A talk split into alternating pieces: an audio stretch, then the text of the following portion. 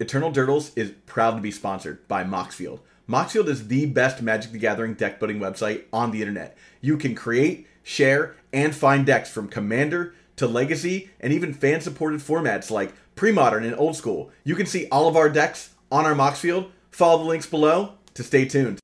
Hello and welcome to Eternal Durdles. I'm your host, Zach Clark, and with me as always, Phil Bleckman. Phil, how's it going, man? Zach, it is going excellent. It is the earliest we have ever recorded, and it's for somebody's very, very special. We are here with Julian Knab. Welcome to the pod. Hey, thank you for having me on, and thanks for getting up at like probably like five in the morning for you guys. I got up at 5:45 to make coffee. It is now six. It is 6:09. We're solidly into the workday. I, Mm-hmm. I haven't woken up this early since, who I want to say, high school. Wait, you guys are not celebrating like the German Day of Unity? Today is like bank holiday in all of Germany. That's what I was about to say. Zach, are you Yeah. not doing that? I think it's also, isn't it? I guess it's next week is uh, Indigenous Peoples Day, formerly known as, as Columbus Day. Uh, that's next. That's next Monday. okay, like ah, like you, you know, we always celebrate like what's it called, July Fourth in the US? No, Fourth of Yes. July. That's the only day we switch around. Yeah, yeah. So I would very much expect that you guys like celebrate our Unification Day. Anyway, I, I decided to come here instead of uh, celebrating German unification. I wrote this up in my brain last night. All the legacy podcasts that have Eternal in their name, right? You've got Eternal Glory, you've got Mhm. Everyday Eternal, and of course Eternal Durdles. And I, I think of you guys. So if, if Eternal Glory is the uh, Triforce of Power, you guys are the Triforce of Wisdom. And I realize that that centers us as like the hero as Triforce of Courage, but that is courage in this particular scenario is is just dumb barreling forward like idiocy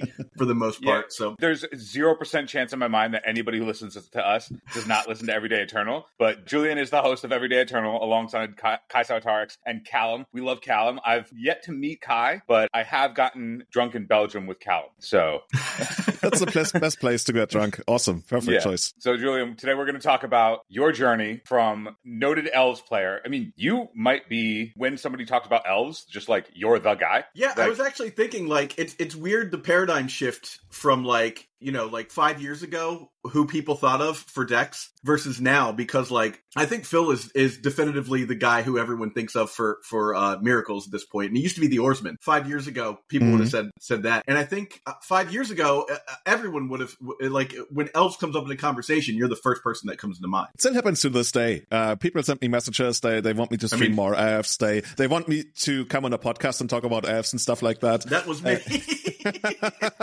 It- it's kind of funny. There was like a big thread on YouTube, the, uh, on YouTube, on Twitter the other day. The, the first person who comes to mind for certain decks, and there were a lot of decks listed, but nobody mentioned me for AFs. And I was like, oh, this is this is the po- point where my legacy slowly fades away. And then like a couple of people mentioned me on the very same day, and you invited me to the podcast, and I was like, okay, got another couple of years in the tank until until You- like you- I fade into obscurity. So that was Martin Hughes' post. I don't know why he was asking for like who people associate with certain deck archetypes. What came to mind was Julian and really good gaming graphics on his stream. That- that's Thank you I- very much. That's, that's what I always because like your your stream. I've anybody who hasn't seen Julian's stream setup should definitely be watching his stream. Your transitions and everything. I was like, this guy gets it. This guy, this guy, this guy has all of the stuff. I remember he has all the transitions and the stuff with his mic, and I'm like, I want to watch. I could watch this guy forever, even if he's only ever playing decks that I get crushed by. I can never beat a Hedron Crab, Julian. I'm very I could happy never- to hear that, Thank you very much.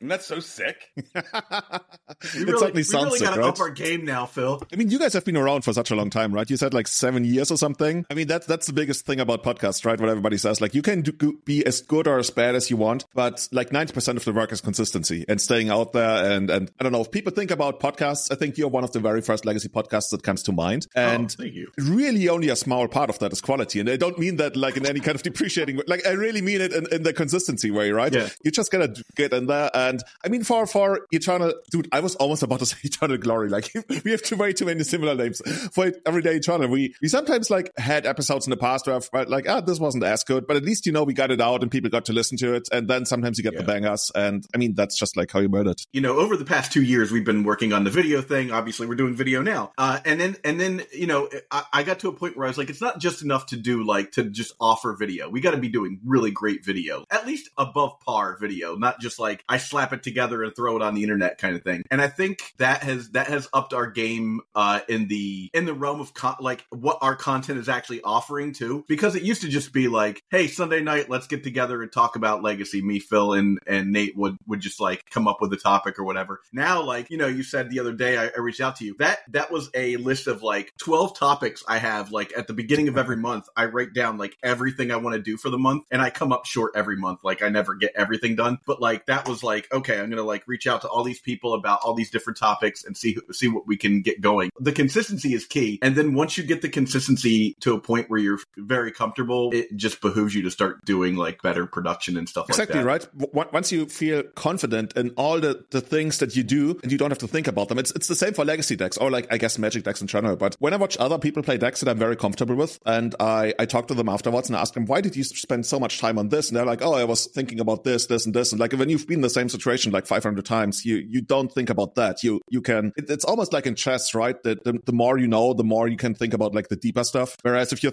if you're like oh does the pawn move one or two fields? Like i don't know.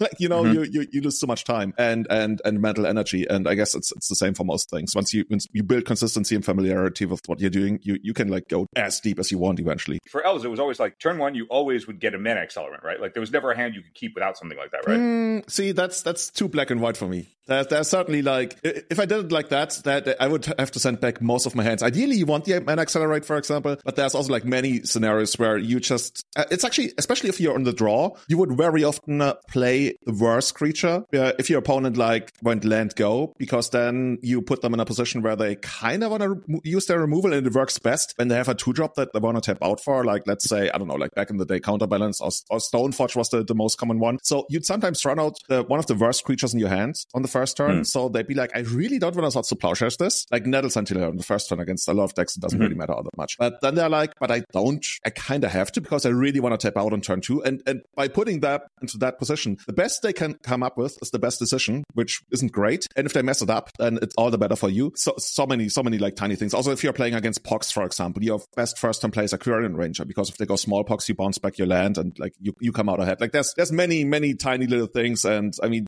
it, it just comes with like years of playing it where you, you like develop almost automatisms about that and you just like super easy. But yeah, acceleration on the first turn is, is by far the best. It's a night and day difference between having three mana or two mana on turn two with elves. For for every instance that you just said, like every example that you just said of like what to play first, I I, I know the kind of player I am that when you say yeah, I'll just cast Nettle Sentinel on turn one, Nettle Sentinel to me on turn one, I assume I'm dead on turn two. I assume I assume I assume it's just Elf plus Heritage Druid, and then we're just off to the races on turn two, and I'm like, all right, yeah, like this is, this is gonna be bad for me. It's kind of funny. Heritage Druid is probably the F's the elf that gets cited out the most. In, in like classic like um uh, cl- classic elves as you would imagine it. I mean we've had many different uh, iterations over the years but yeah people people I, have had it many times where i go like turn one Heritage Druid which almost literally is the worst play. Like it, it depends so much on the matchup. Like sometimes why would it's the worst play a, a lot of times. And people go like force of will pitch show and tell. I'm like oh we can do that again if you like. Yeah yeah yeah. You're like i got to do this more often. Yeah, yeah, yeah. exactly. You're like great. I've i've cast a weird green counter spell this is amazing. Yeah. Veil of Summer. Yeah. We, we already had that back in like 2009 or something. Um, yeah, yeah, yeah. So, uh, you know, we we're talking elves, but you have you have pivoted, you've switched, you've changed, uh, you've changed your deck archetype around a bit. Uh, you want to tell us a little bit about that? Yeah, you like in our show notes, it sounds pretty harsh, like a, a rebrand of sorts and a drastic rebrand. yeah, wait, let, let me read it. Let me read it. It's great. Until recently, you were known as an elves pilot, perhaps the most well known in Legacy in the Legacy community. What prompted the drastic rebrand? I, I, guess it, it sounds good as a headline, but I I don't think it was like a rebrand, and certainly not a conscious one if it was one. And it also wasn't drastic at all. It was like very much like a, I, basically uh, a lot of people always knew me initially in my legacy career as the Enchantress guy. I played Enchantress for like five years or something. I, then I, knew, I, I recall that. Yeah. Yeah. You, eh, also on the source, right? My title was that Enchantress guy uh, for a long time, and then I went into Elves from 2013 until like 2018, 19, which certainly were my most successful years. Also the years where I tried the hardest. And And then around 2018, I sold the deck. Also, like a couple of changes in my private life. I moved. I was like in a very committed relationship back then. So a lot of things were like, oh, legacy is on the back burner. At that point, I also I sold the deck because I needed to pay back my student loans because Germany had a time where we were like, oh, let's do it like in the US. We we need to make people pay to go to university. So Oh, I came out of university. Yeah, but like No we one only should paid. have to do that. Yeah, we decided like after I was done going to Europe. university, we decided, yeah, actually, let's not do that, and, and we like aborted that. But that was exactly the time I went to university. so yeah, I was like, okay, let's say elves, and then I can like start paying back the shit. And yeah, I can say shit on this podcast. Or is it Yeah, be- Yeah, yeah, okay, awesome. Shit, shit, shit. No, and yeah, I didn't have it in paper anymore, which doesn't really matter because, like, you, you know how Legacy works, right? You can always borrow uh, a deck if you want to. But I wasn't that committed to tournament grinding, and then also like, I think I, I don't want to say the ban of Deathrite Shaman pushed me away from it because I played it like for a long time after still. But I I wasn't that excited about a lot of stuff like Plague Engineer, like lots of tiny stuff that didn't kill the deck, but also made it so that's like, do I want to put in the time and the work to like still keep it at the top? And I didn't. And yeah, so it kind of faded away, but I still played Legacy, right? Uh, but much more. And that, that, I think that was the biggest conscious decision. It's not a rebrand of anything. It was more like a, okay, I spent the last five to six years. I want to say maybe I was the European guy who played the most mid and high level events in Europe, if not around the world, like literally the most. I, I think there's not a single MKM I missed, uh, except for like one where there was like a similar anyway, I, I, was insanely dedicated grinding. I even went to like the, the US twice and I went to, to China twice to play tournaments there. And that was the conscious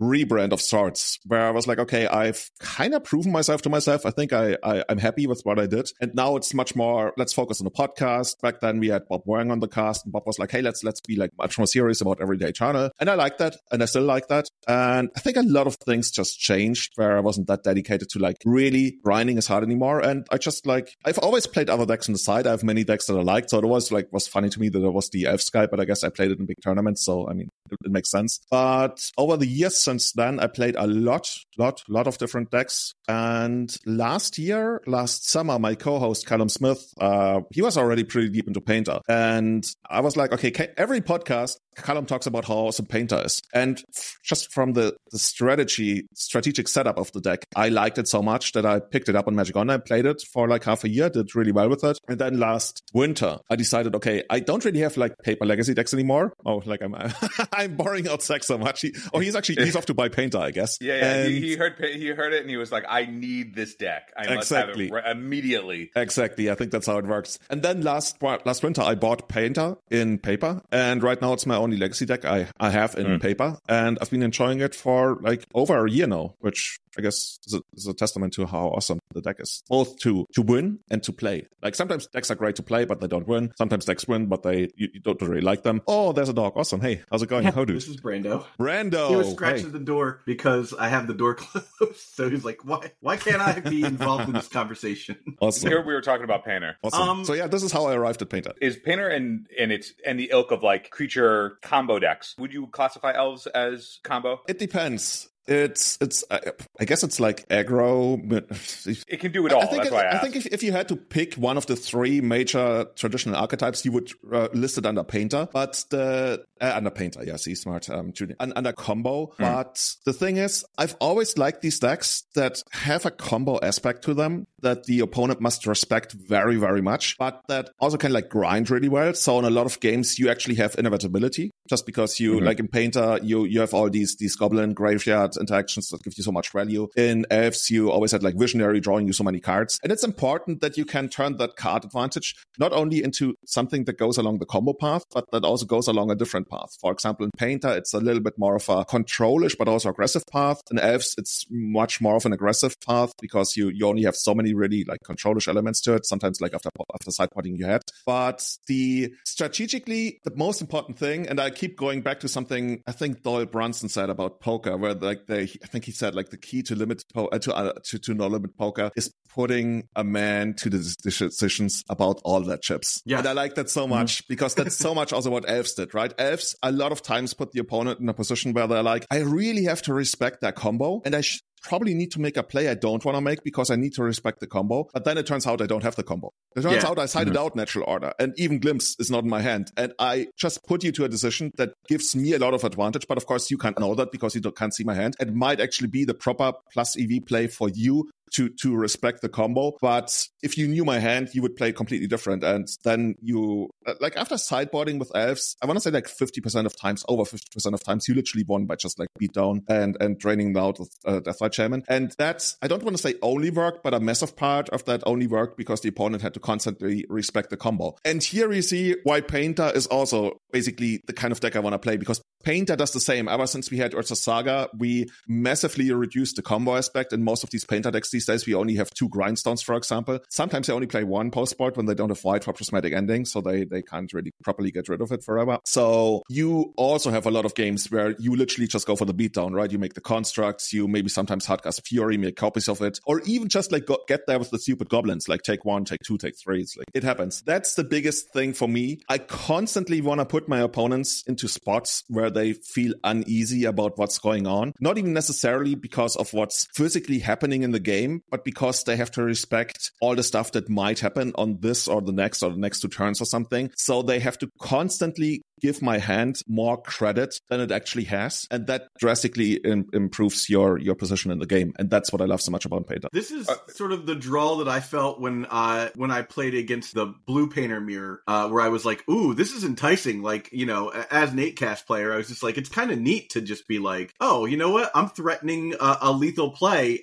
every turn. Like, some anything can happen." Mm-hmm. Yeah, it's, it's, it's also somewhat similar with, um, for example, Infect. Infect also like always get- puts you in this position where like, should I use the removal spell? Uh, I don't. And then they just use Pendelhaven and Exalted and give you three, three, three. Sometimes they blow you out on the second turn. And it also constantly puts you, puts you in a position where you don't want to tap out, even though it might actually be right to tap out in that spot. And then turns out they only attack you for two. And you're like, ah, I could have played my, I don't know, what have you on turn two that I wanted to play. And I didn't because I gave them too much credit. But now if I use the Swords of Plowshares, I might actually die. And I mean, people eventually realize that it's actually correct to use the, the removal spell on their own main phase and stuff like that. Yeah. And I think Elves, Infect, Painter, those are like typical decks that very much represent that. And I, I absolutely love that playstyle because it makes the opponent so uncomfortable. I'm sorry, I want to make you uncomfortable about the game, not not about like our personal interaction. Actually, a lot of people told me that that they feel like super menaced. I don't know that that I have like this this aura. At least when I tried, I, I guess I don't really have that anymore. Where I come to the table and everything like oozes. Oh, I'm gonna win.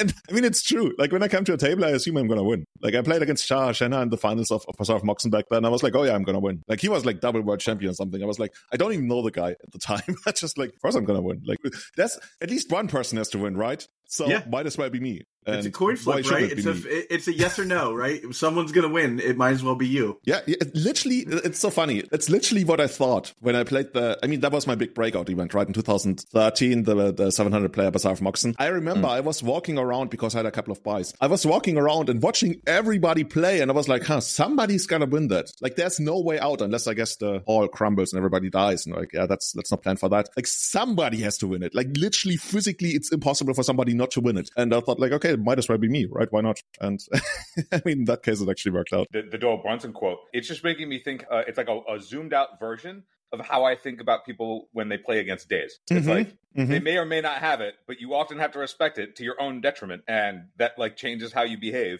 rather than it just being like, okay, I this turn got punted or whatever. I could just be dead, so I have to respect that. Has there ever been a deck where you haven't had access to that in game, like between? You know, elves, and then you mentioned infect. But have you ever seriously like committed yourself to playing a deck that didn't have aspect to that? And would you, if there was, like, if there wasn't, would you even consider the deck? It's actually kind of hard because, like, apart from the decks we mentioned, uh, I think the only other deck that I really seriously committed my to, like, basically ever since I've played legacies like tempo decks. So any kind of like Delver deck, or even before we had Delver, that kind of like Canadian, that kind of stuff. Survival back then, but even survival, the the kinds of survival decks I played, they they were a lot more mid rangey, and then had some combo aspect, like Barn Survivor, for hmm. example, where you got like loyal retainers and and then Iona. But the rest of the deck was literally just like Rhox War Monk, Tarmogoyf, that kind of stuff. So I guess the opponent back then I didn't really think about it like that, but it's certainly an aspect hmm. where you also like threatened to just like drop Iona at some point, and they they kind of had to respect that. But I think it goes back to something I once said about Legacy that still kind of holds true to this day, and, and it, it didn't really keep up with it whether it actually holds true. But like one of my credos about Legacy was you either want to do something unfair or something, or at least that has an unfair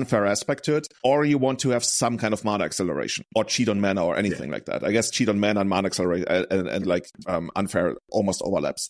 But ideally, do both. Ideally, do both. Yeah, but then you you end up in like I don't know show and tell territory. And I played that for, for a while, but I've never been the biggest fan of that. I played well, Painter's doing that, right? Like you're you're using soul mm-hmm. lands. Mm. You're you know you, and you're obviously doing the grindstone thing. So I think that, that, that, that true, falls into true. it. But then again, show and tell barely ever hardcasts Griselbrand or something. yeah, this is very true yeah.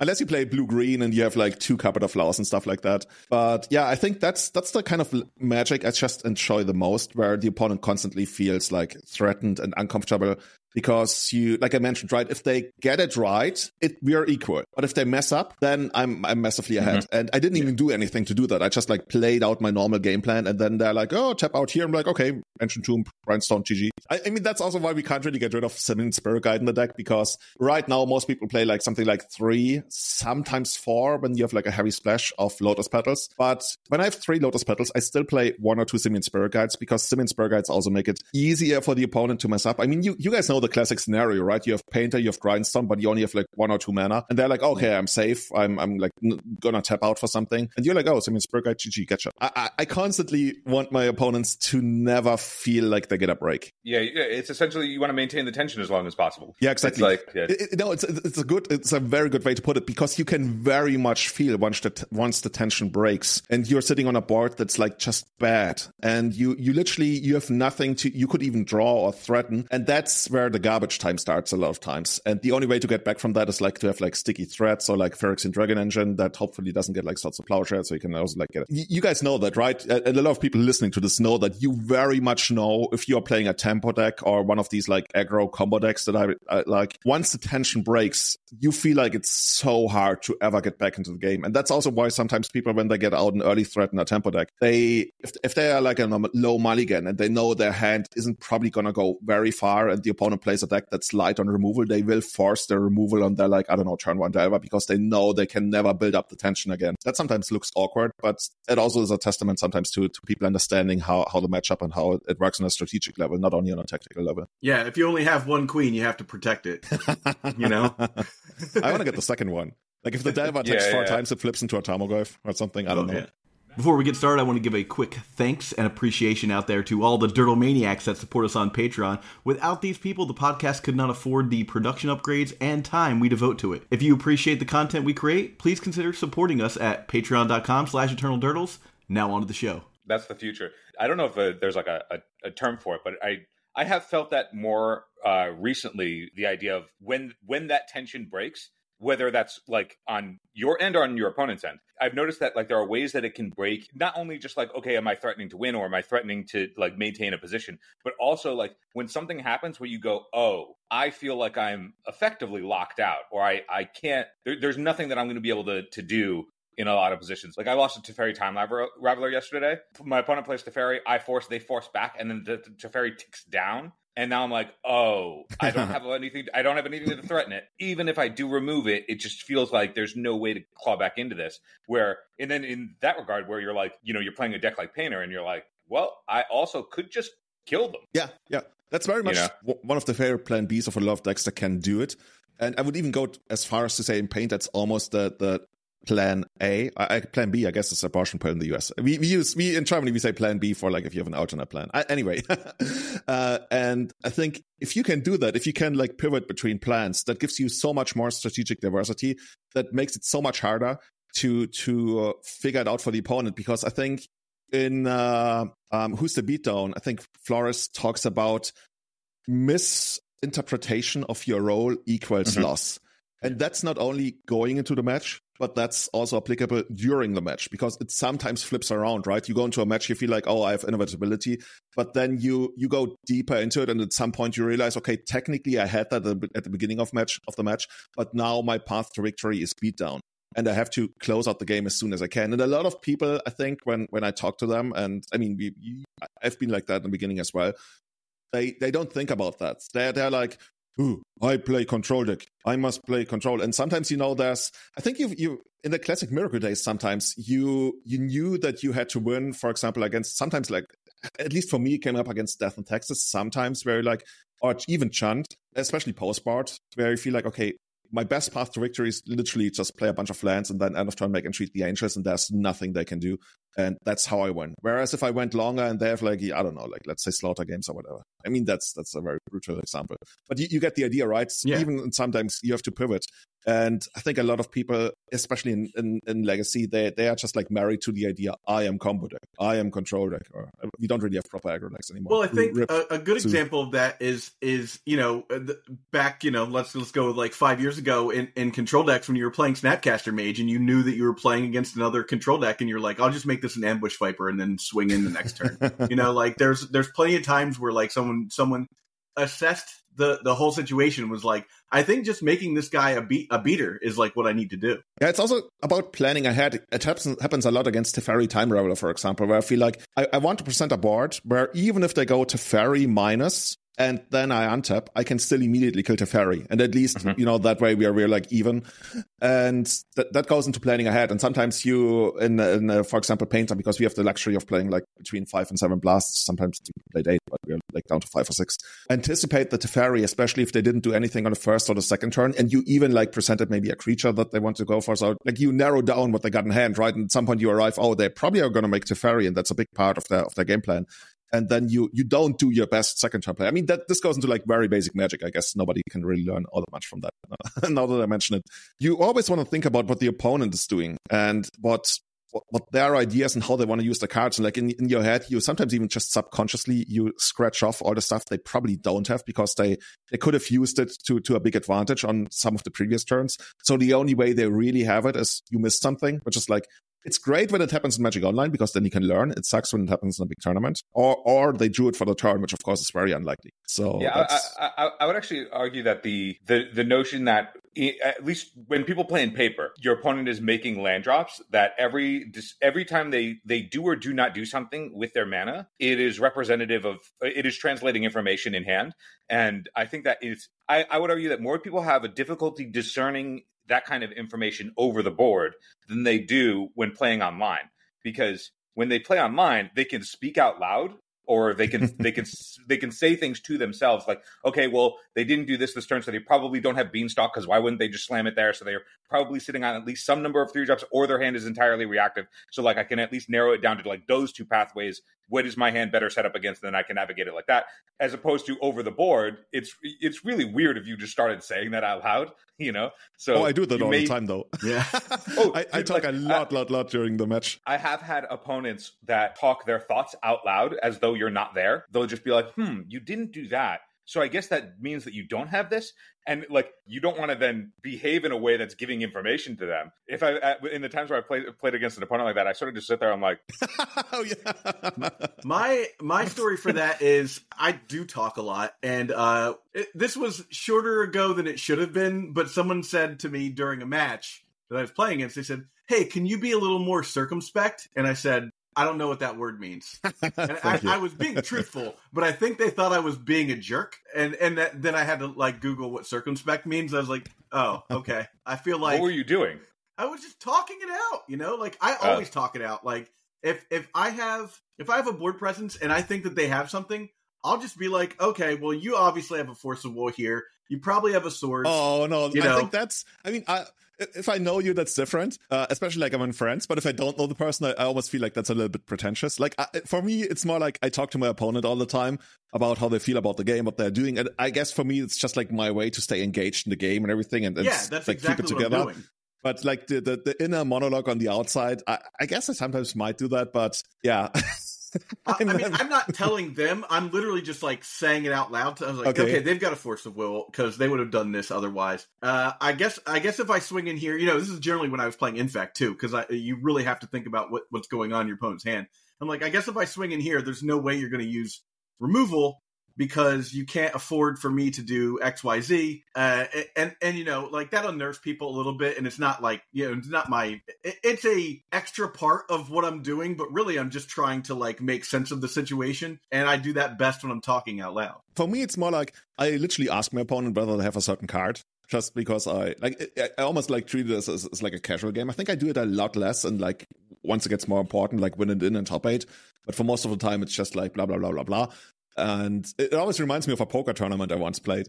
And I, I was put like to a pretty tough decision whether to call or not.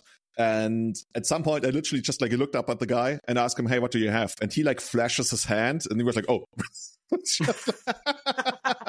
Got him. sometimes sometimes Yeah. you get people that way. I went, I, so we we just came back from Vegas and I did I did a little uh I did a little no limit like one two on the last day and uh and one of the guys next to me that that like I knew was like, "Hey, um are you allowed to like talk through this? Can you like tell people what's in your hand?" I'm like, "Yeah, but they don't have to believe you." Like it's just like magic. You can tell people you have a force of will. They don't have to believe that you have one. You I. I, you, you guys are flashing me back. There was a, a time in Magic where the only thing writers on sites uh, were, were talking about, the only thing players wanted to do at the table was they wanted to cast a Vendilion Clique, not say anything. Your Oh. opponent just Ugh. puts their hand on the table. Uh. you would write it down, and then you would say, "Okay, I'm going to target myself Mm. like a real scumbag." And that I remember, I remember was that. the talk of the that was the talk of the town. It was like, guys, don't put your hand down. You have to uh, ask them for Mm. the target, guys. Don't be an idiot. I, I got got by that a couple times where somebody would play Vendilion Clique. Obviously, it's in a position where they would target me. So, like, I just put my hand down. They wrote it down and then would look me in the eye and say, "I'll actually target me." And then I would look them back in the eye and say, "Do you feel better about yourself?" yeah. You Do you- guys know- did- Put did- one out to Vendilion Clique, right? Oh, one of my favorite cards ever. By the way, you guys I know, the same thing about Demigod of Revenge. You, you, you know, yeah, Yeah. I, I mean, the listeners The- might not know about it. It's like a, I think it's a five mana, five four haste flying, something like that. Yeah. And when you cast it, you return all other Demigods of Revenge from your graveyard to play. So a common thing back then was you cast it, then the opponent, I don't know, counterspells it. I don't know what was the format it. Yeah, yeah. yeah and then you're like okay trigger resolves it comes back into play so if you if you countered it you, you consciously had to like tell them you only do it after like the trigger resolved which at that point would have done nothing but yeah it's for for people to visualize when you when you cast the card, it puts a trigger on the a stat cast that returns trigger, all copies. And then if you counter the spell before this trigger resolves, it'll bring itself and all of the other copies back. So you have to wait for that trigger to resolve. So all so you are countering it when all of the other demigods are already back in play. I think Is what the board state actually looks I like. I think the biggest scumbag move I ever had happen to me was uh, at an SCG event in like Long Island. I was playing Rug Delver, and this is when I didn't even have all of the fetch lands for the deck, so I, I ran out like an Arid Mesa as my also like. just, I, I want to quickly interrupt just to, you know, Julian. It, this is strange because nothing scumbaggy ever happens on Long Island. Long Island is no Long Island is notoriously the scumbaggiest, scumbaggiest place in the world. I thought So, Long so Island I'm, is where, I'm like, where, where all like the rich people go. No, that's that's Yeah, a yeah. that's that's Long Beach That's, that's Island. That's that's a that's a different place. This is definitely not the like at place the, at the where rich very end of people Long. Island is like where all these these what's Yeah, called Hamptons or something. Oh yeah, that yes, yeah, yeah. There's, there, there- there's rich country out there. Yeah, yeah. Mostly it's just garbage. Anyhow, my opponent We're uh, losing all our Long Island yes. listeners. No. Uh, my opponent played, uh, you know, he was playing Reanimator, and he put a Griselbrand in his yard, and I snap Surgical Extraction, right? I go through his deck, I get, I get the Griselbrands out, and he goes, "Are we good?" And I'm like, "Yeah, let's go." And then he goes, "Okay, I'm gonna exhume." I was like, "Yeah, why is your Griselbrand still in your graveyard?" And he's like, oh, Oh, you you messed up, take dude. it out. "You didn't take it out of my graveyard," and I'm like, "Are you kidding me, dude? Uh, like, I'm not trying to touch your cards. Like, what?" So we called a judge over. The judge sided with him. I still dazed it and stopped it from happening. But I was just like, "What a scumbag!" Oh, Like- but I'm, on- I'm on I'm on that guy's side though, especially when it comes to searching for that. I, I actually leave the card in, in the graveyard quite a lot of times, even like consciously. But you know, I, I don't play. I don't play Magic Online enough to like know that you have to touch the the card. You know, like I was just or like, Oh, you don't need to touch it. You can even just like say it, right? Yeah. t- take it. The the the the, the first time I felt I was like scammed, but it was perfectly fine, and I I might have even used it on other people at some point. Yeah. Was when I when I was a beginner. And I wanted to do something at my opponent's end step, and they had eight cards in hand. And the guy literally says, "Discard?" Question mark.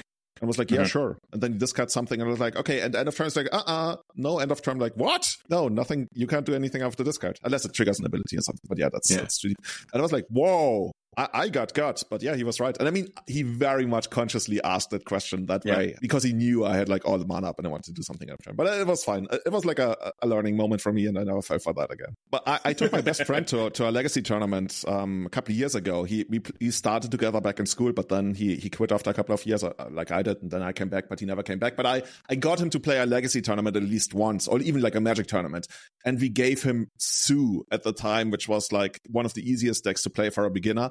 And he played against Ad Nauseam Tendrils, and he had no idea what was going on. But the thing is, the opponent was at three life after the Ad Nauseam. And he literally, he had Lightning Bolt in hand. And the Ad Nauseam guy, just to build Storm, plays Duress. And he just like lays his hand down, and the other guy is like, okay, pick the lightning bolt. And I asked him, like, why didn't you play the lightning bolt? He was like, the other guy should have told me. You should have told me that I need to lightning bolt. Like, this is not how it works. No, and to this day, he tells me he got cheated out of the game. I was Oh, like, okay, no. I guess. no, you have to lightning bolt people. You don't show your hand for duress if you have a lightning bolt in your hand. It's like in football. Okay, we are going to attack through the left flank. So maybe you want to de- defend on that side. I'm like, oh, okay. Yeah. Thank you for letting me know. Yeah. Okay. Here's our play uh, for this round. Yeah, I Um, thought momentarily that it was going to be a story of him not knowing when he would have priority to cast the bolt. But he didn't so even know what like- priority was in the first place. Oh. Oh, okay, yeah, yeah. yeah. so Actually, I wonder how many people know what priority is the word in the first place in, let's say, Legacy. I think only like 60%, 70 well, I mean, so many of us don't even know what the stack is. Ah, yeah, yeah. That, that, that- Julian, that's that, that's an ongoing meme because Mark Rosewater has gone on record saying that the majority of Magic players don't know what the stack is. Oh, yeah, yeah, I read that article and like what are planeswalkers and all that kind of stuff. Yeah, I, I once Yeah. had a friend of mine who was like a very, very serious and competitive legacy player. The guy was like one of the most serious and competitive legacy players I ever knew. And he played, uh, I don't know what it was, like a big brain deck, at least uh, he would think that, I guess. And he played Brainstorm and he played against a, a burn player who was like insanely casual, like didn't know any rules, only knew I want to deal three damage to you at every single, every possible moment. So the burn player at some point where he didn't have priority, I think it was the, the, the, the other guy's main phase. He was just like, bolt you to kill him. And the other guy was like, you do not have priority. I don't have what? and mm-hmm. and that, then the other guy goes like, brainstorm. And while he's resolving the brainstorm, like he draws three cards, he looks at the hand, and then the burn player's like, bolt you now. It's like, no, you still can't do that. I was like, That's the worst I want time to bolt it. you. I want to bolt you. Oh, the yeah. worst time to bolt is when he has all the cards in his hand. I, I like that though. The, the, you, you, next time my opponent tries to kill me, I'll be like, "Not yet. I'll tell you when you can kill me. I, I'm still gonna do stuff before you kill me." it, it was the same guy. Uh, like in German, if you if you ask, "Do you pass priority?" It can very much sound like, "Do you trade?" Like you know, like a card, like you would trade away a Mhm. card that uh, uh, of suddenly your you're or playing for anti. Yeah, Mhm. almost like it, it. It basically when you in German, if you ask, "Do you do you pass priority?" It can sound like is, priority up for trade. So uh, that guy was like. Oh no, this is not my deck. like these, Yeah, none of these are for trade. He was like, no, this, that's what I asked. Oh no. Yeah, so but that's good. That's good. Like the guy had a good time. The other guy not so much. But I mean, some, so that, that's the beauty of Magic, right? That we, we talk about that for we, we've been talking about that for decades at times. That like variance is a big part of why the game is successful, and it wouldn't be as successful if it was like too much more like chess. I think there was a discussion on Twitter the other day, but we haven't even talked about Painter. I guess.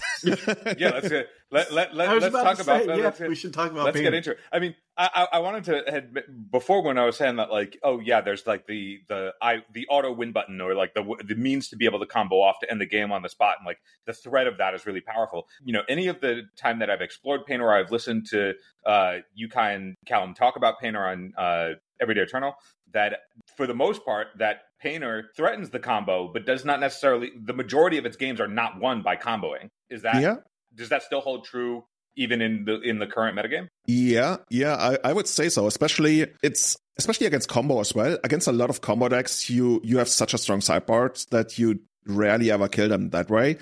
But also in, in most other matchups, the combo comes up quite a bit. I want to say like maybe even 50% or something, maybe less. Uh, if I had to guess like less, just because Urza's Saga is just so good. That, that card was Mhm. so transformational for the deck. And a lot of people struggled to adopt it, at least from what I saw, because they were like, oh, there, there's like so much dyssynergy and we want to play like, I don't know, four Blood Moons main and, and Magus of the Moon main and everything. And of course, that's horrible.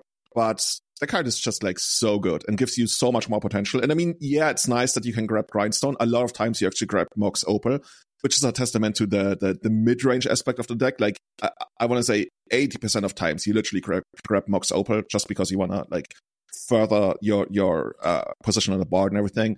That's why I'd say combo comes up like 40% of times. It, it, it's really hard to put numbers on it because you'd have to average out all the, the different um, matchups. Yeah. And that's, that's just like. But that for the most part, that when approaching, like if somebody were approaching how to combat Painter, I feel like a lot of, a lot of the focus is put onto, well, their deck is called Painter. They are Painter Grindstone. I must stop the Painter Grindstone when that's not actually like, I, I imagine that there's still a lot of edge gained when people are boarding for trying to like not get comboed and then they just get beat you know like you just like or make it's like yeah i have these thick constructs or i go on the dragon engine grind plan like mm-hmm. there's a lot of different aspects where the people approach how to combat the deck as primarily combo when it's really it's it's become more backdoor combo. Is that is is that true? backdoor combo. Yeah, it's it's a little bit more than backdoor combo, I would say, but you you're very much right, especially if you play against people who are not as familiar with it. It's one of the, those situations where you go turn one grindstone, right? Like I gave you the example earlier with turn one heritage druid, and people are like mm-hmm. and you're like, this is the best yeah. thing that could have ever happened to me. And that's I'm trying to get this to focus properly. Anyway, and that's that's the beauty of it. I, I, guess you should have renamed miracles like Snapcaster Aggro, so people would be like, "Surgical Snapcaster, here we go." yeah, uh, that's I got, I, I, got, I got to start doing that ad campaign because I, I, I, I, need people to, to to fear something out of my out of my list. Otherwise, they're just like, "Oh, it's Phil. I have I mm. know I have all forty eight minutes to do yeah. whatever." Well, I mean, and, now you're calling it forty k miracles, and people think that it's because your entire deck is altered, not because you're playing. Uh, uh, what is it? St. Katherine. St. Katherine. Yeah, yeah. that, that, that was that was something that we I, I, struggled with when the deck was just being called 40k Miracles, and everybody thought that that's just how much the deck cost, not that it was uh, indicative of Triumph of St. Katherine. Actually, that was, was like, my first thought as well. I guess if you yeah, see it spelled right, out, yeah. then you think of Warhammer. But yeah, but that's, by the way, go, that was a mistake. Yeah. quickly going back to what you mentioned, I think that's the reason that Meltdown is one of the best anti-strategy, anti-tactics against the deck is it fights the combo plan and it fights the beatdown plan. Meltdown is so devastating. Uh, it also takes away like all the tempo that you spend on creating those constructs. Yeah. That sometimes when you even see it coming, you only make one construct. You basically want to invest the minimum possible to force them into a meltdown while still like being able to do something else. Like ideally gets um your your Fable of the Mirror Breaker down. So you have to like you know allo- allocates resources to the stuff that doesn't die to meltdown while still like putting them into a spot where they want to go for it. And ideally, you eventually arrive at a spot where you get painter down, and then you have like I don't know two blasts up or something. It's it, it you got to be very conscious, and that's for example why it's also so backbreaking. Sometimes when these blue black decks sometimes splash like a single I don't know volcanic island to have like two meltdowns in the sideboard, and you're like, okay, I never saw that one coming. I, I was actually going to ask about that. Uh, so your your sideboard plan for meltdown is is just mitigation. Yeah, that's like that card is too good and too too strong. It's there's not really much you can do about that. There was one, there's a single card that I thought about, but never included, never even tried out, but that just like popped up in my head because I saw it in other decks, and that was Welding Jar. Yeah, I thought about it too. Yeah, it's just like such a horrible card on its own, right? You, it doesn't even like beat something like I don't know, Prismatic Ending, Swords to Plowshares. So yeah. it's but I've, technically, I've, yeah. I've moved on to like you know, obviously I'm playing the blue version, so Hydroblast abound um, but uh, I think I've moved towards uh, Metallic Rebuke as like as an answer mm-hmm. Because like they're gonna you know they're gonna spend you know X to get rid of you know whatever is on my board, but generally three mana is a l- little bit more than what they're gonna have afterwards. A lot of times, yeah, especially these decks that play. I mean, the only melt- decks that might play Meltdown that could pay for it, I, I don't know, some kind of like four color mid range thingies, but all these Delver decks that play it, they can't really pay three. I feel like if, they, if we've gotten to that point of the game, they probably already have it too. yeah, I, I, also feel like all the mid like the any of the bigger decks that are playing green for some reason, I see they lean more towards uh, Seeds of Innocence than they do Meltdown. I'm, I'm not exactly sure why, but I mean they are green heavier than they are red. But I've I've noticed that I, I see more Seeds of Innocence out of the board uh, outside of like the Uro style decks than I do on uh, meltdowns. Whereas meltdowns is just like in every Delver deck. I feel like you know? Seeds of Innocence is an I I own this card flex. I think it I, might be. maybe it's it's you know kicked a little bit, but I think it was also a hedge towards uh, being able to deal with Kappa as well, which it is does, where like, it was just, it like it was just a trade off to respect Kappa. And I mean, I, I haven't seen a Kappa in months. I feel like yeah, even that's Uro, just, like, Uro doesn't really feel like it's that big part of a metagame anymore. Like everybody's like all about like fourth Erlingas, which Mhm. that's a card I actually kind of want to try in Painter, and I still haven't because at least on Magic Online, basically, I don't want to flex too much, but every like it's not even a flex. Like almost every league I play is a four one, which is it's not even a flex, right? You you barely get five O's, but I. I felt like in paper, especially when we played in Italy at the Four Seasons, Italy loves their like four color mid range, whatever. Like it's it's a heritage of their of their miracles um, tradition there. And you play against these decks, and it's so hard sometimes. And sometimes I feel like fourth Erlingas would be amazing, but I've I've never really done it. Like I can't really imagine it in the main deck. It's too clunky for that, but it also doesn't really feel like a great sideboard card, and that's in the end why I never really did it. But I, I, I kind of want to try it at some point. You, you know, you got Uh, you got a reasonable amount of fast mana that you can put into it. Maybe someday. And I yeah, mean, the petals and the opals, yeah. with all of the, Ancient tombs. the yeah with all the gabas and the ancient tombs i mean the the trick is just to dump the that mana rock that gives you the initiative. Isn't, isn't isn't that like four mana or something? Mana rock. yeah but there, now there's also isn't there an equipment or something that does it as well? Oh but that the equipment's also four mana i think. I was trying to think if there was anything with the The uh, with engineer that you could bring back. I know there's the there's there's the new monarchy equipment. You become the monarch when you Mhm. I, I forget what it's called but it's like the it's like crown Probably of called the gondor or something. Yeah. Yeah, Crown of yeah, Gondor. yeah. Let's go with that. Is yeah. it? Is it? Oh, I should Yeah. be working with that's Awesome. Yeah, it's it's literally it's like from the most recent Commander Lord of the Rings set, and it's it's just the equipment that gives you the it's like the monarchy equipment, Mm, mm. but it costs three. And I was like, oh, this is funny because when when the card was first spoiled, I was like, obviously when you see an equipment, the first thing that comes to mind is Stoneforge Mystic, but I'm like, no, no, no. If if this ever sees play, it's probably with Goblin Engineer. it doesn't excite me because it's it's it's so and so, right? It's Mhm. you, get it, then Delver takes you back, and you're like, okay, what did I do to myself? I, you know, sh- Painter is is like the even though there's a lot of uh, flexibility with how to, to build Painter, the deck is so it, like it's so consistent and so good that I feel like a trap is the the amount of flexibility that you theoretically could use. yeah, You know? yeah, yeah. Because like a, a lot, a lot, a lot of the things that you could add or that you would swap in are actually like deteriorating what the, like the strength of the deck because it's so it has the capacity to be flexible Mm. when there's like obviously like this is these are like the the, the best ways to go and it's like the most fluid fluid Yeah. Yeah, Shout I out mean, support I- to Phyrexia. Nine mana yeah, artifact. yeah right exactly yeah right like that's a, that's a excellent example of just like yeah you know obviously it's gonna have its spots but there's gonna be a lot of those things where you just have a nine drop in hand Yeah. and it feels bad Callum has done it, and e- even I've used it a little bit. Um, and by the way, for those who don't know, it's a nine mana. It's it's not like required knowledge for Legacy. I guess it's a nine mana artifact. When it comes into play, your opponent or even opponents, I don't know, sacrifice three creatures. And I think on every upkeep or something, on every one of your upkeeps, you get to put any creature from any graveyard into play under your control. We basically used it online as a replacement for Chaos Defiler as your like high end welderable, but not uh, Goblin Engineerable high end. But it's it's just like it's no good. It's it's nine mana. You barely ever cast it. Whereas five mana, the deck is reasonably capable of. So yeah, It's a it's an ETB plague wind that obviously if your goblin engine is online because your yeah it's when it ETBs your opponent sacrifices two creatures and then you're right at the beginning of your upkeep uh, put target creature card from a graveyard Hmm. onto the battlefield under your control. It's a Phyrexian addition, addition to its other types, so you can actually pull stuff from their graveyard. But yeah, it's it, you know Dragon Engine seems to be the better way, or Dragon Engine's so you know good. you can put, put together the combo and kill them, right? It, it's so funny when you get Dragon Engine down in paper. Sometimes your opponent would pick it up and read the back, and you're like, "Oh, that does a backside." I totally forgot about Yeah. that. It's- I I I'm literally can't tell that. you what the Yeah. backside does. It's it's part of a planeswalker or something. Yeah, We we're not probably. doing that. That's not the plan. Yeah. Although it would yeah, be yeah. really funny to to like get somebody with that. You're just like, okay, yeah, I'm gonna throw the three mana uh, Mishra in here.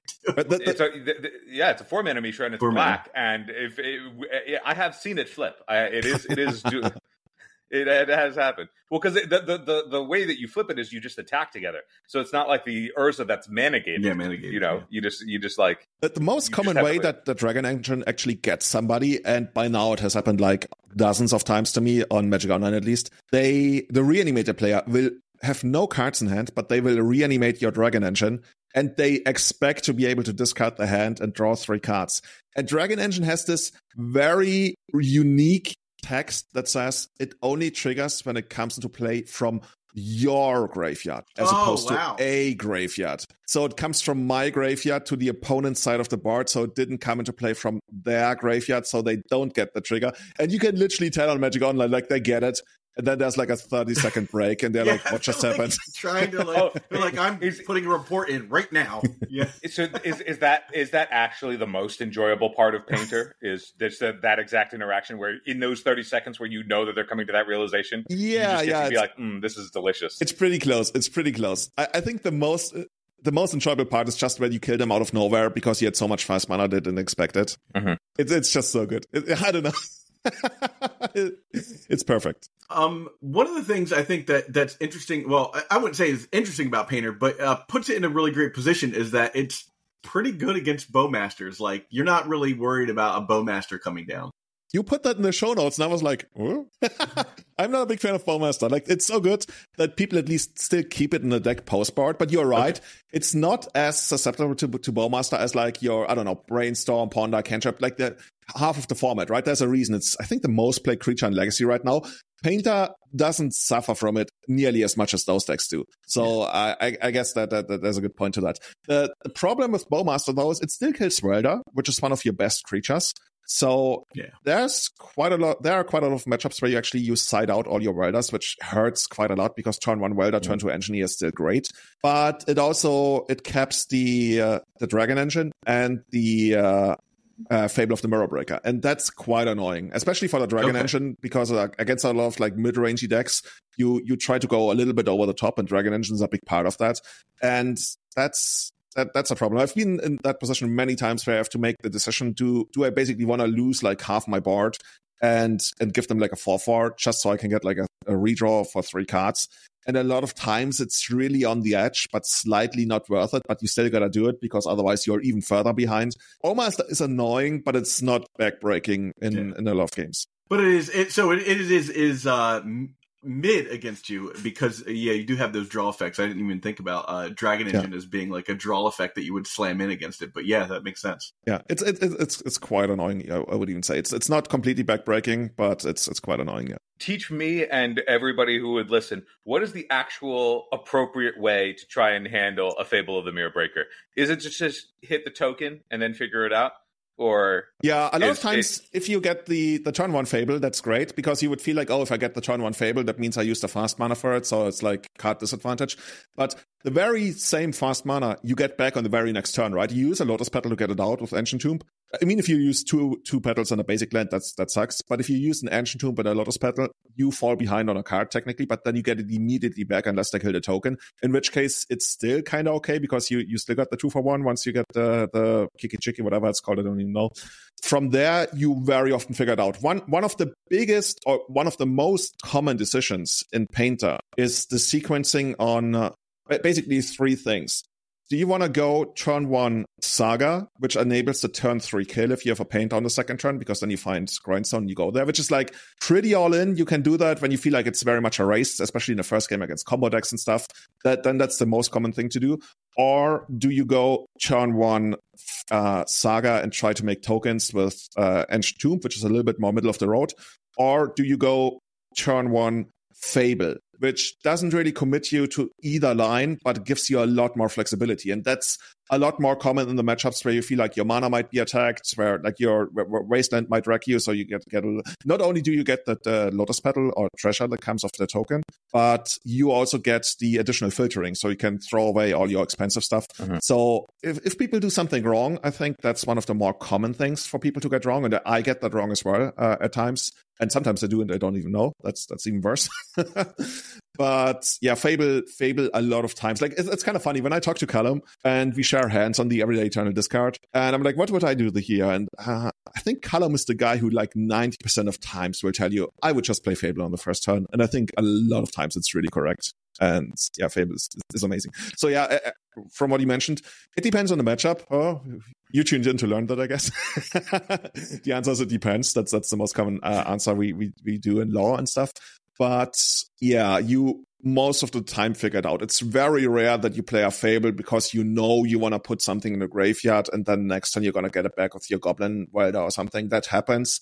But a lot of times, literally the answer is you, you get Fable out and then you figure it out from there. Because you also like over the next turn cycle, you also gain more information of what the opponent is up to, whether you're looking for lands, whether you're looking for combo or just like more mid range soup stuff. So It is with all of the. You said that you were on how many blasts now? Four blasts, five blasts. uh, right now it's five. Like there's a steady decrease as black gets better in legacy. We kind of decrease.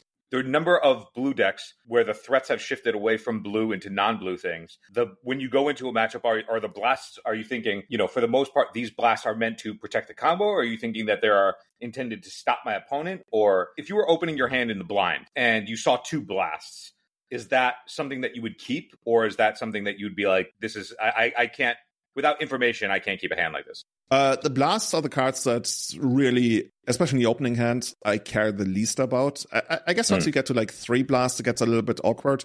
But I would usually not keep or hand based on like having one or two blasts because they are they're so flexible.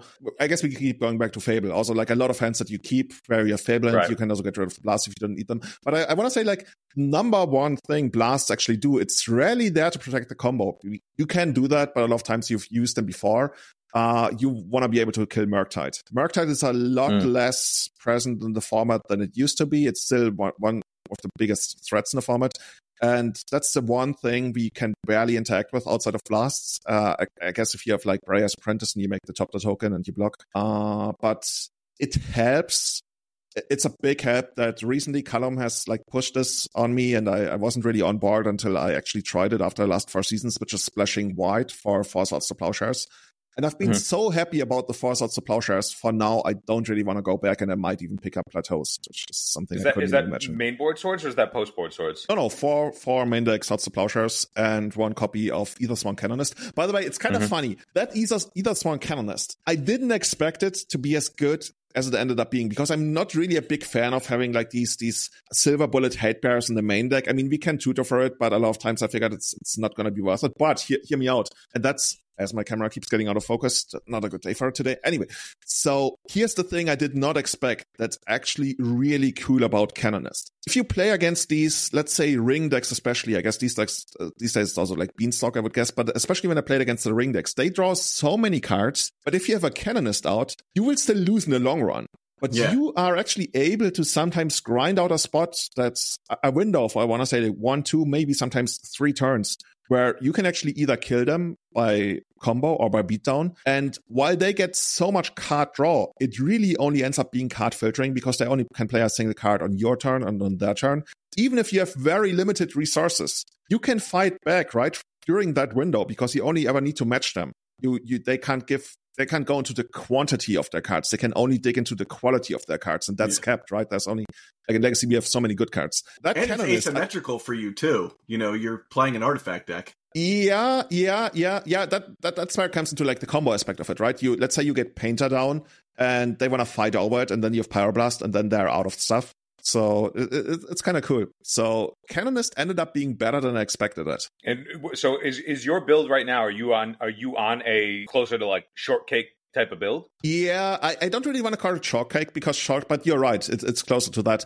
But the, the thing about shortcake is that it uses Enlightened Tutor, and I'm staying very far away from that card ever since I lost a table tennis um, match over it when I was a child, and I didn't get it, and that's why I guess we have like a troubled relationship. But yeah, the the build is pretty much very similar to what you knew as like mono red painter or like I guess splash black painter for um, uh, Chaos Defiler, but it just like it cuts some more blasts and some kind of utility. For example, in the in the mono red version or black red version, I, I had some ensnaring bridges because they work pretty well against blue black scam. But in the grand scheme of things, the the swords to plowshares just worked up so much better, and I- I'm a really big Mhm. fan of them. As I was just say the the ensnaring bridge is also the way that I've seen people try and interact with Murktide. But uh, again, like th- that's one of those we we were talking about tension before.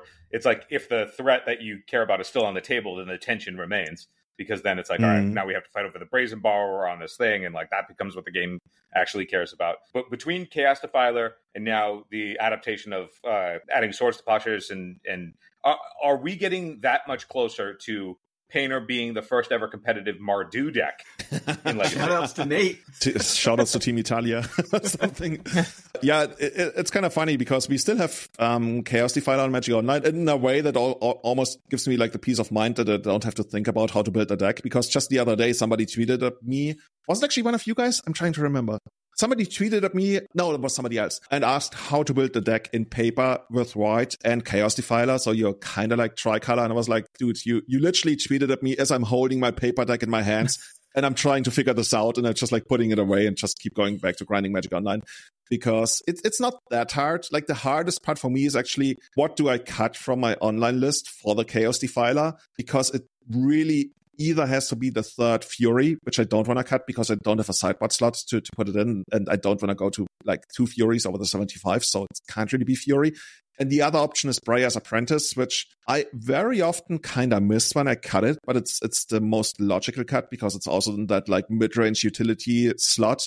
And everything else I don't really want to cut. So I'll figure it out once the next big paper tournament rolls around, which I guess in my case it's end of October and and then Eternal Weekend, of course, in, in November. I'll get to it once I have to, but right now there's just like so many. Like I started a new job. There's so many other things going on in my life right now that I enjoyed. Basically, just grinding Magic Online while I edit Everyday Eternal, and and yeah, that's that's where I am right now. So if you were to go into the next big legacy event and you are playing your and you were sleeving up painter. How many blasts would you play and what is the configuration of flex that you would uh, advocate for? So you in paper right? Yeah. Okay i would play five blasts as i do right now. I would play three furies. I would probably cut the Breya's apprentice for chaos defiler. There's there's really nothing else i feel i can touch. There's we've in order to make room for the four swords to plowshares, we've decreased the number of like you know utility flex slots so hard. I, I guess you could cut the fourth swords to plowshares. I wouldn't hate that, but yeah, those are those are the cards I'd be looking at. The Breya's Apprentice or the fourth Swords to Plowshares. Or if you want to go really hard, you could like cut a Fury, but then at least add it to the sideboard. But the sideboard is like so good right now. I'm such a big fan of it that I don't really want to touch it. I was going to ask: Is the is the Urza Saga package in in Red Paint or in this case Red White Painter is the only uh targets for it like the Mox is like Shadowspear in the main? Is that like something that we still care about? No, no, and it's also a big problem against, for example, um, uh, let's say either Blue Painter or Eight Cast because they also have Urza Saga, and their Urza Saga is just so much better. Not only because on average they get the bigger constructs, you can deal with that, yeah. but the the much bigger problem is the Shadowspear because the trample makes it so that you can't pull all of your, you know, like welder shenanigans where you like block and then you weld your paint out, get something else. You still take way too much damage, and for for like a couple of months, I'm at the point where I sometimes I feel like I actually actually have to bring in Blood Moon against them and take out my Urza Sagas because I get dominated by their Urza Sagas so hard. So yeah, we don't have Shadowspear. It, it doesn't really like wipe all that well with the rest of the deck with all like your one, two, and one, one goblins and, and one, three painters. It's yeah, like, mm-hmm. it's not that great. But we usually go for Mox Opal or Grindstone. We have Soul Guide Lantern. We got after sideboard, we got Pithing Needle. And on rare occasions, you get Lotus Petal, usually when you either don't have Metalcraft or you like already have your, your Mox Opal somewhere. And that's pretty much it. Uh, something that's kind of cute that you can do is, uh, what's it called? Not Soul Guide Lantern, but um, Pyrite, not, not Pyrite Spellbomb. Nihil Spellbomb. Uh, yeah. mm-hmm. the black spellbomb basically it has the added advantage of still being live on turn one once you get it down, like Soul Guide Lantern. It has a disadvantage of not being a two shot thing. So a lot of times I would like get Soul Guide Lantern down, take out Uro, and then I'm able to often prevent the Uro that comes after that, or at least delay it. Nihil Spellbomb can't do that. Of course, Nihil Spellbomb has the upside of drawing the card and nuking the graveyard. And here's another thing, and I only became conscious of that like a couple months ago. Nihil Spellbomb is also a draw engine as opposed to Soul Guide Lantern. Yeah, it's a yeah. death trigger. Exactly, right? When it goes to the yeah. graveyard, you can play back black. So if, if you keep switching your things between your graveyard and your main deck with one of the goblins, Nihil Spellbomb still draws you a card while doing that. Yeah. Whereas Soul Guide Lantern doesn't. But overall yeah, you have to choose with soul guide lantern basically do i want to draw or do i want to exile the graveyard of course like the trade-off is you get to do it like one and a half times kind of like almost twice yeah. it's a card i've thought play. about like you know throwing into to eight cast as well because I'm like I can Zach, I can reliably you, make you, that you, black mana. Nah, Zach, you got Candy Trail, and that card is too cool to. you, you can't you can't not be playing Candy Trail. You got to have it. You know, Julian, I have a I have a question because we're we're running we're running low on time. I have a question uh, for the layman. Breya's Apprentice. Why? Like, tell me about this card. Like, why why do you play it in the deck? What makes a sweet? I have, I have a sweet top token. That's no. the thing is, Breya's Apprentice. Good enough reason. Breya's Apprentice, like it does so many things. It's one of those the, uh, things that you get to just like accumulate your no- uh, your knowledge, yeah, your your advantage in the game over a couple of turns. It's it's really good. It it, it covers so many bases to like uh, like 80, 90 degrees. For example, you get the Thopter token, which is colorless, so you can block Dark Depth tokens. Uh, every day all day every day you can make so much card advantage. Once you get the goblins involved you basically you sack the token and then you can even like sack it to itself and you get it back. For example sometimes it sacks to itself and then you get it back by sacrificing the token then you get a new token. It's it's Wow. it's a really good Actually, draw yeah, engine. It's, it's amazing. yeah you you get so much money. Even if you if you don't have the goblins to go nuts with it you can still like you know eat your lotus petals eat your great furnaces and, and get so much card advantage that way. Or even like at that point i guess it's more like looting filtering. And so in the mid late game it's really good. In the early game it's also pretty decent because like it also puts like a little bit of, of pressure on planeswalkers. For example i mentioned the uh, the scenario where they get Teferi down. If they get Teferi down there's not really a scenario where they can like minus it to get rid of, of, of your board because then the Teferi's gonna die because you had that card one minor thing and that's really not factoring into putting into the deck but a lot of opponents miss that and they pay for it dearly. It has a second ability as my camera cuts out, so I guess that's also um, it has a second Yeah, it- ability. You don't want to don't want to don't want to share this information. Yeah, yeah. See, and that's the podcast. Say, no, the second ability is you can sacrifice an artifact to give an artifact creature plus zero plus O. And you know, you have we have double strikers in the deck. We actually have a little bit of double strikers in the deck. We have Fury and we have right. Dra- Yeah. uh, Dragon Engine. Okay. And a lot of people actually miss that, and they have paid for it. And it's really only cute. It's not why it's there, but I, I like it. I like it quite a lot. Yeah. That that that is uh, like I, I did not consider that interaction